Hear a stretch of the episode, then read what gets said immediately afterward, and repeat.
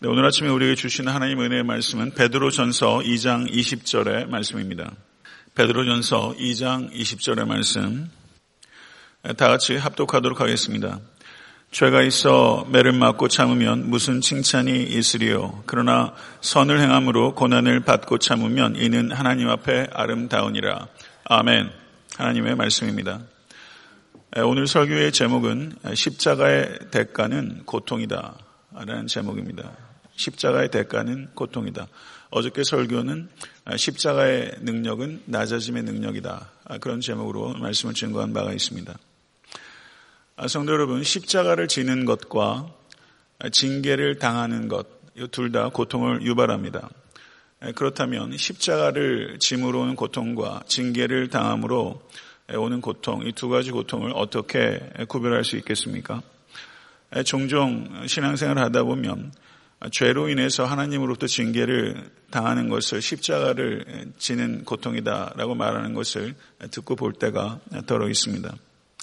십자가를 지는 것과 징계를 당하는 것은 외형적으로 보면 분명히 비슷하게 보이는 부분이 있습니다. 그러나 두 가지는 결코 동일한 것이 아닙니다.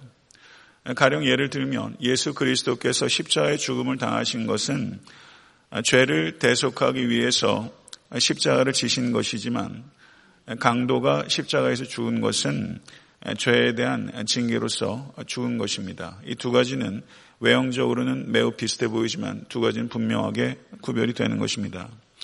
십자가는 본인의 동의가 없이 부과되지 않습니다. 그러나 징계는 당하는 사람의 동의와 상관없이 부과되는 것입니다. 예수님께서 요한복음 10장 17절에서 18절에 말씀하시기를 내가 내 목숨을 버리는 것은 그것을 내가 다시 얻기 위함이니 이로 말미암아 아버지께서 나를 사랑하시느니라 이를 내게서 빼앗는 자가 있는 것이 아니라 내가 스스로 버리노라 나는 버릴 권세도 있고 다시 얻을 권세도 있으니 이 계명은 내 아버지에게서 받았노라 하시니라 이렇게 말씀하셨습니다. 내가 내 목숨을 버린다. 내가 스스로 버리노라. 이렇게 주님께서 힘주어 확실하게 말씀하셨습니다. 그렇기 때문에 예수 그리스도께서 지신 십자가는 자발적 선택의 십자가요. 여러분과 제가 지고 따라가야 될 그 십자가도 자발적 선택의 십자가라는 것을 우리는 기억해야 되는 것입니다. 그러므로 선택하지 않은 십자가는 없습니다. 예수님께서 누구든지 나를 따라오려거든 자기를 부인하고 자기 십자가를 치고 나를 따를 것이니라 이렇게 말씀하셨기 때문입니다. 그러므로 십자가를 선택하는 사람은 깊이 숙고하고 그 십자가를 지는 결과가 무엇인지까지도 분명히 이해하고 결단 끝에 십자가를 지는 것입니다. 기도와 의지적 선택 없이 지는 십자가는 없다는 것이 성경적 관점인 것입니다.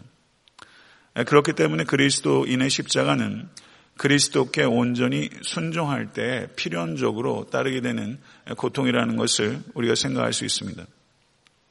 성도 여러분, 순종의 길에 서 계십니까? 순종의 길에는 반드시 십자가가 서 있습니다.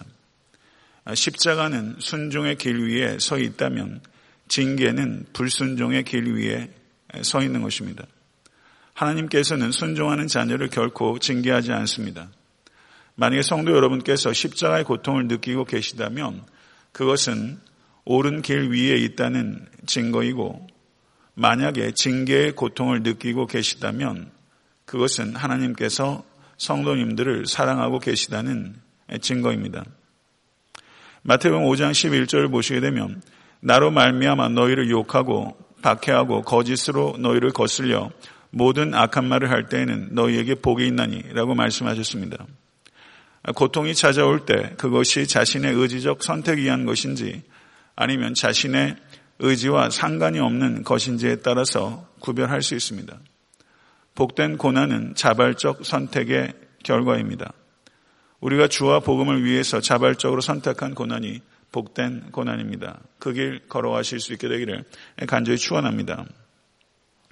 만약에 우리가 징계로 인한 고통을 십자가로 인한 고통이라고 말한다면 그것은 스스로를 기만하는 것입니다.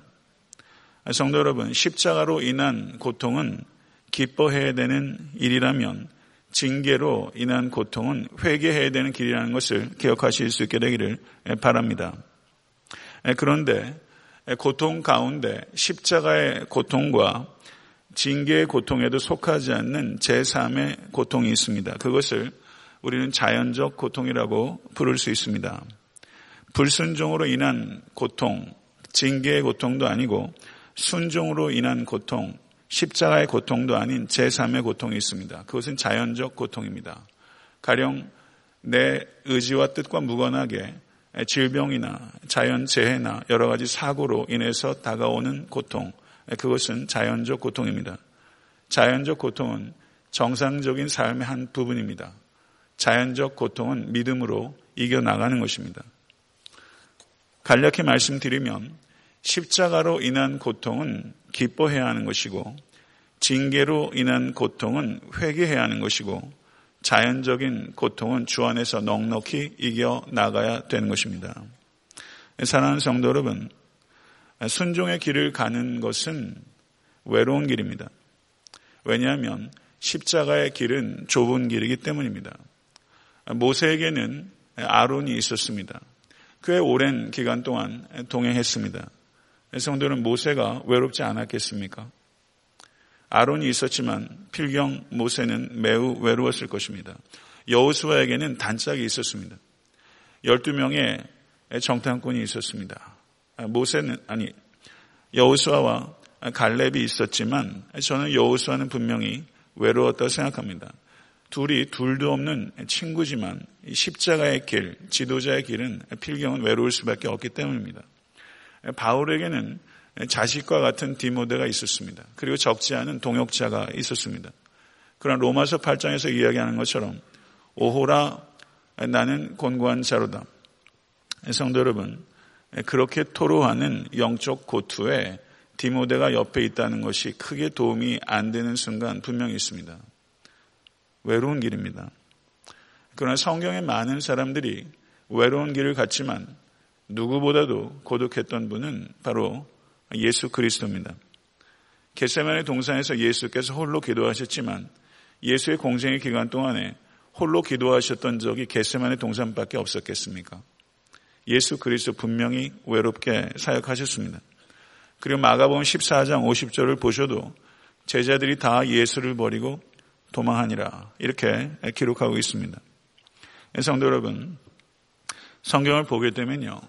하나님께서 성경의 인물들에게 다가오셔서 그들에게 계시하시고 그들에게 최고의 영감을 주시고 무엇인가를 결단토록 하실 때 하나님께서는 그 인물과 거의 독다하셨습니다. 하늘의 음성이 들릴 때 그리고 하나님의 모습을 나타내실 때 하나님께서는 거의 독다하셨습니다. 그래서 한 신학자가 이렇게 표현하는 것을 제가 좀 각색해 봤습니다. 성도 여러분, 저는 제가 올라간 제일 높은 산이 지리산 정도입니다. 그리고 한라산, 어디가 더 높죠? 한라산이 좀 더 높은가요? 그러니까 해발 2000m가 채 안 되는 아, 에반스라는 산 제가 한번 올라와 봤습니다. 지난번에 덴버에 제가 갔을 때. 그러니까 에반스라는 곳에 올라가니까 아, 이름이 좀 틀릴 수 있습니다. 제가 지리에 약해가지고요. 집에 가서 혹시 찾아보실 분 계실 것 같아서. 예. 그 덴버에 있는 산인데 아, 얼마나 위태롭게 올라가는지 몰라요. 정말 옆에 난간 하나 없이 자동차로 1차선 길로 이렇게 가는데 같이 동행한 목사님과 목사님 큰일 납니다. 조심해서 운전하시라고. 옆에 그냥 벼랑길에요. 위에 올라와서 딱산 정상에 딱 올라섰는데 숨이 턱턱 막히더라고요. 해발 거의 한 4,000m 되는 산이었는데요. 굉장히 공기가 희박하구나. 이런 것 많이 느꼈어요. 성도 여러분, 높은 산 정상에 가는 사람은 굉장히 희박한 공기를 마셔야 됩니다. 그것은 외로움의 공기입니다. 그와 같은 희박한 공기에서 숨을 쉬면서 숨 쉬는 법을 배우는 것, 그것이 십자가의 길을 걸어가는 사람이에요.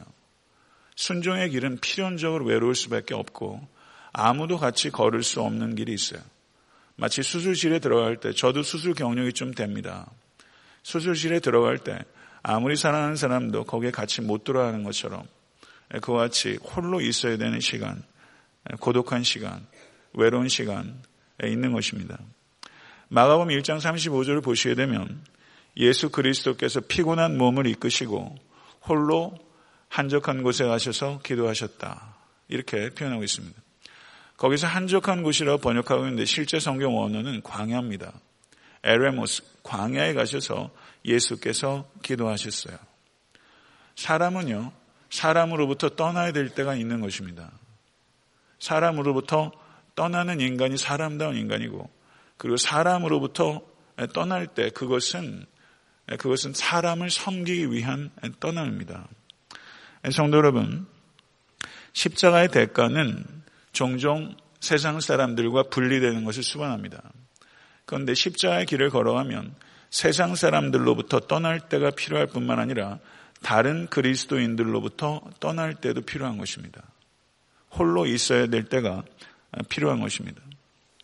성도 여러분, 강단에 서서 설교하는 것 힘든 일입니다. 근데 강단에 서서 제가 설교하는 일 못지않게 혹은 그 이상 힘든 일은 제가 홀로 서지 앉아서 연구하고 하나님과 독대하는 일입니다.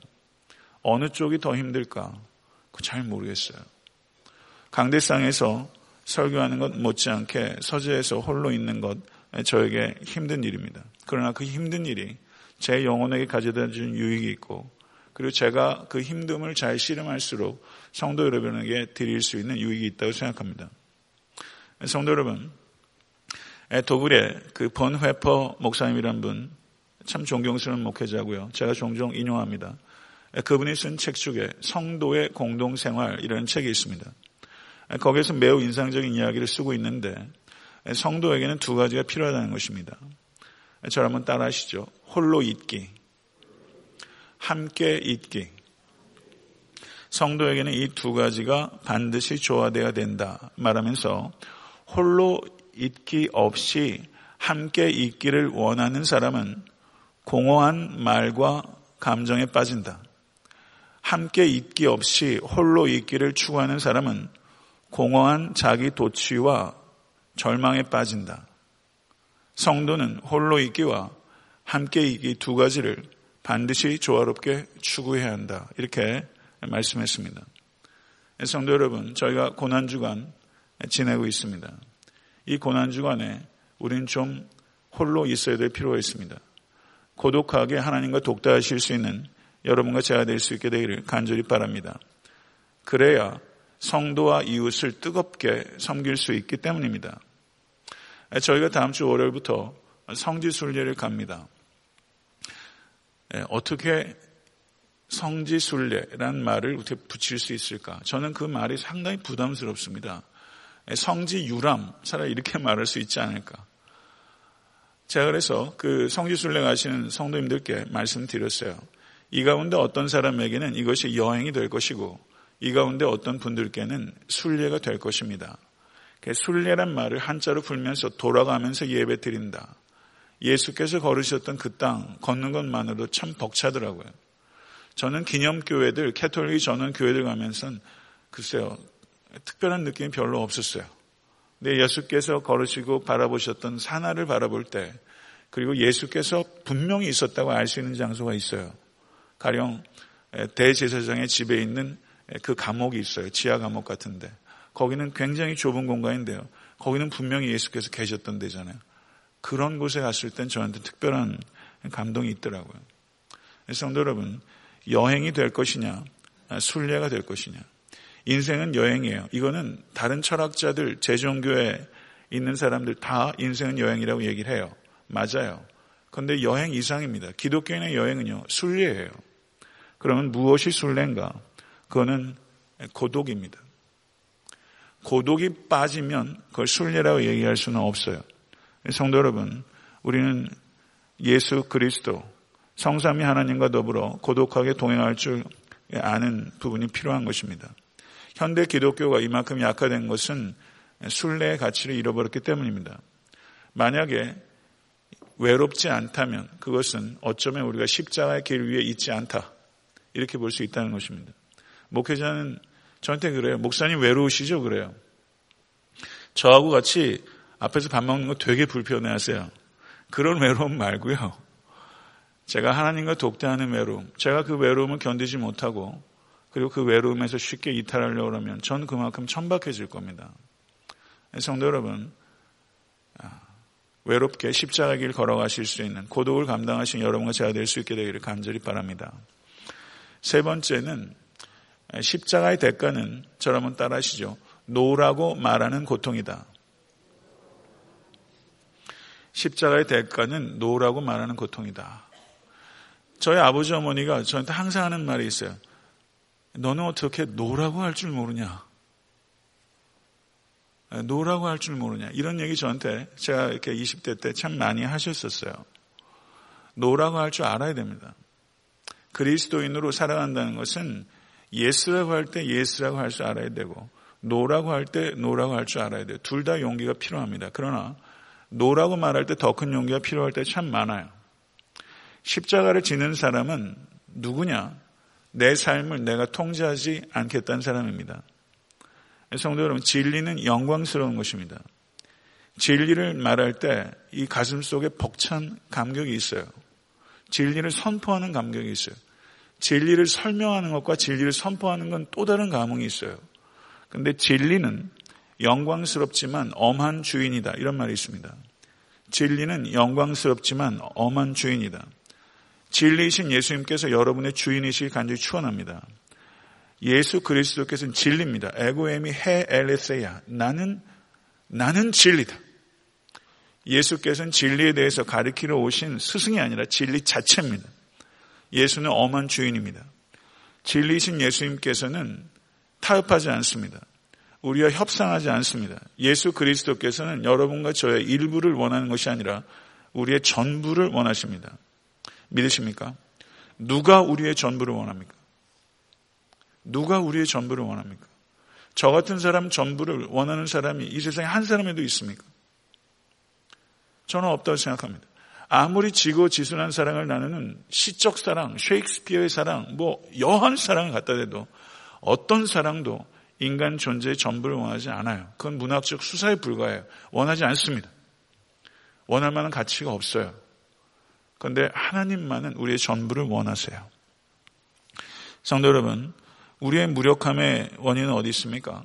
우리가 신앙생활하면서 협상하려고 하는 데 있습니다. 우리는 그리스도께 헌신해야 합니다. 먼저 지적으로 그리스도께 헌신해야 됩니다. 그게 무슨 말인 거니? 성도 여러분, 그리스도인이 믿는 그리스도는 성경의 그리스도여야 합니다. 그런데 성경의 그리스도가 아니라 상상의 그리스도를 믿는 사람들이 많아요. 노래 중에 상상 속에 그대 이런 노래 있죠. 상상 속의 그리스도를 믿어요. 많은 사람들이요. 성경적 그리스도가 아니에요. 그래서 이 사람 얘기하는 그리스도, 저 사람 얘기하는 그리스도, 체험적으로 다를 수는 있지만 내용적으로 우리가 동일한 것입니다. 성도 여러분, 상상의 그리스도를 믿고 신앙생활하면 구원도 상상에 그칠 수 있습니다. 오직 성경의 그리스도가 믿음의 대상이며 성경적 믿음을 통해서 구원을 얻습니다. 할렐루야, 믿으십니까? 그리스도께 종속된다는 것, 그것은 그리스도와 반대되는 것을 거부한다는 것을 뜻하는 것입니다. 그리스도를 사랑한다는 것을 우리는 이렇게 정의할 수 있습니다. 그리스도께서 미워하는 것을 미워하는 것입니다. 죄를 미워하지 않고 사탄을 미워하지 않으면서 그리스도를 사랑할 수 없습니다. 맞습니까?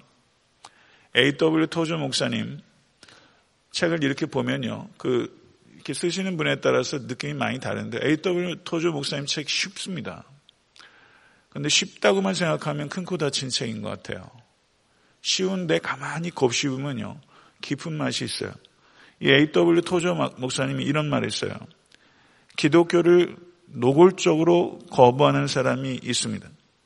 그리고 믿음이 있는 채 하면서 믿음대로 살지 않는 사람이 있습니다. 어느 쪽이 더 하나님으로부터 존중받을까요? 이런 내용을 썼어요. 노골적으로 기독교를 거부하는 사람과 믿음이 있는 척 하면서 믿음대로 살지 않는 사람.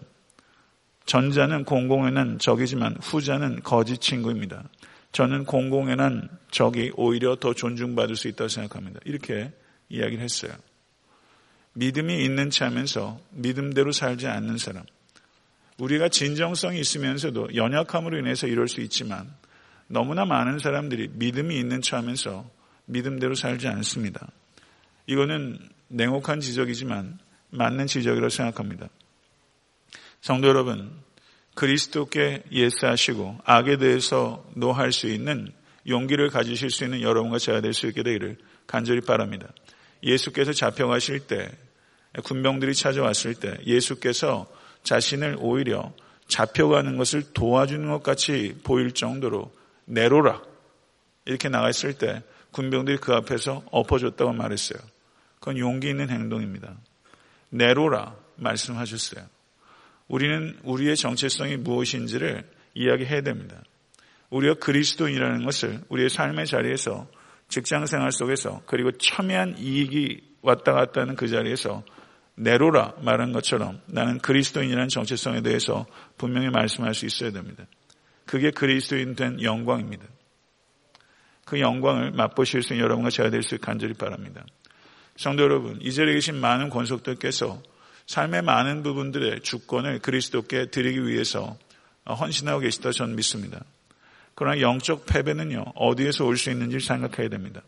매우 작은 부분에 타협하는 것, 그것에 있어서 영적 패배로 직결될 수 있다는 것을 기억하시고 매우 작은 부분에 영적으로 민감하실 수 있는 여러분과 제가 될 수 있게 되기를 간절히 축원합니다.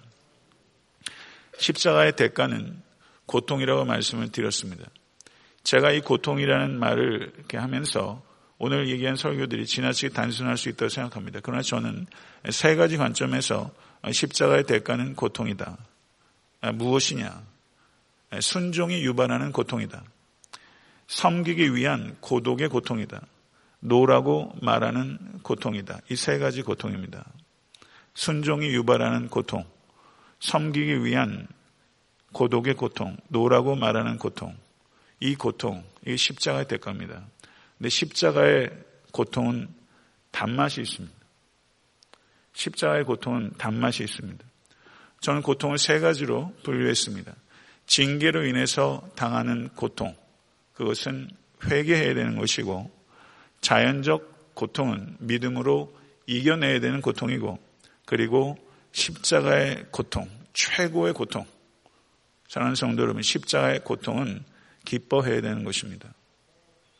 사랑하는 성도 이 말씀 기억하시고 삶을 살아가시고 특별히 고난 주간 주님의 고통을 더욱더 깊이 묵상하시는 여러분과 제가 될 수 있게 되기를 간절히 소원합니다.